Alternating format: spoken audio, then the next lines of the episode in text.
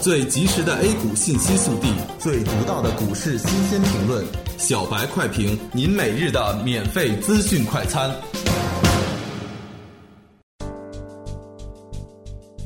各位听友，大家好，欢迎各位收听二零一六年一月十一日的小白快评。小白快评今日话题：沪指下跌板块全线飘绿，三千一百点关口近在咫尺。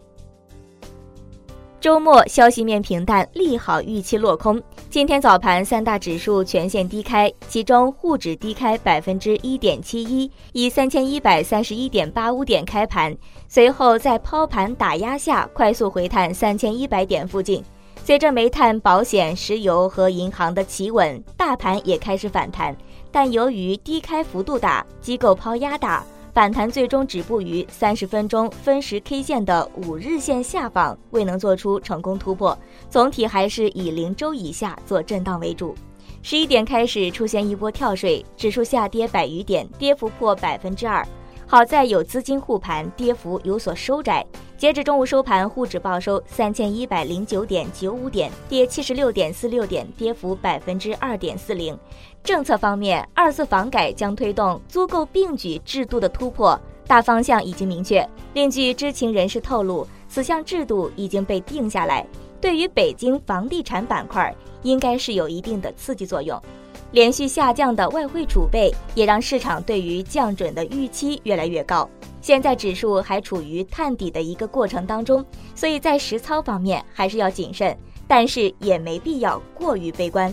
板块也是一片惨淡，所有板块均有不同程度的下跌。虽然盘中能很明显的感觉到大额资金在护盘，但还是难以抵挡天量的抛盘涌出。在目前这种行情当中，低开是完全可以理解的。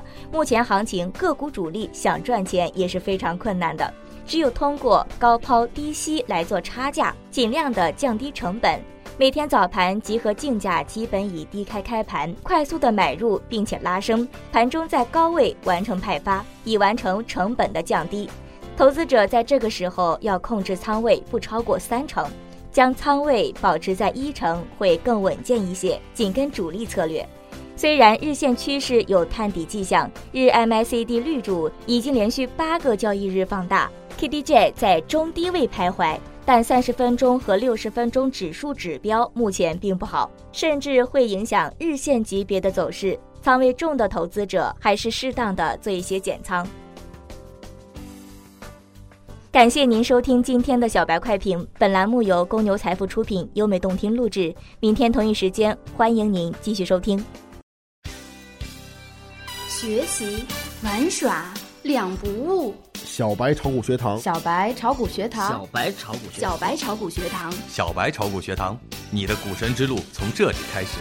本节目由北京公牛股科技有限公司制作出品。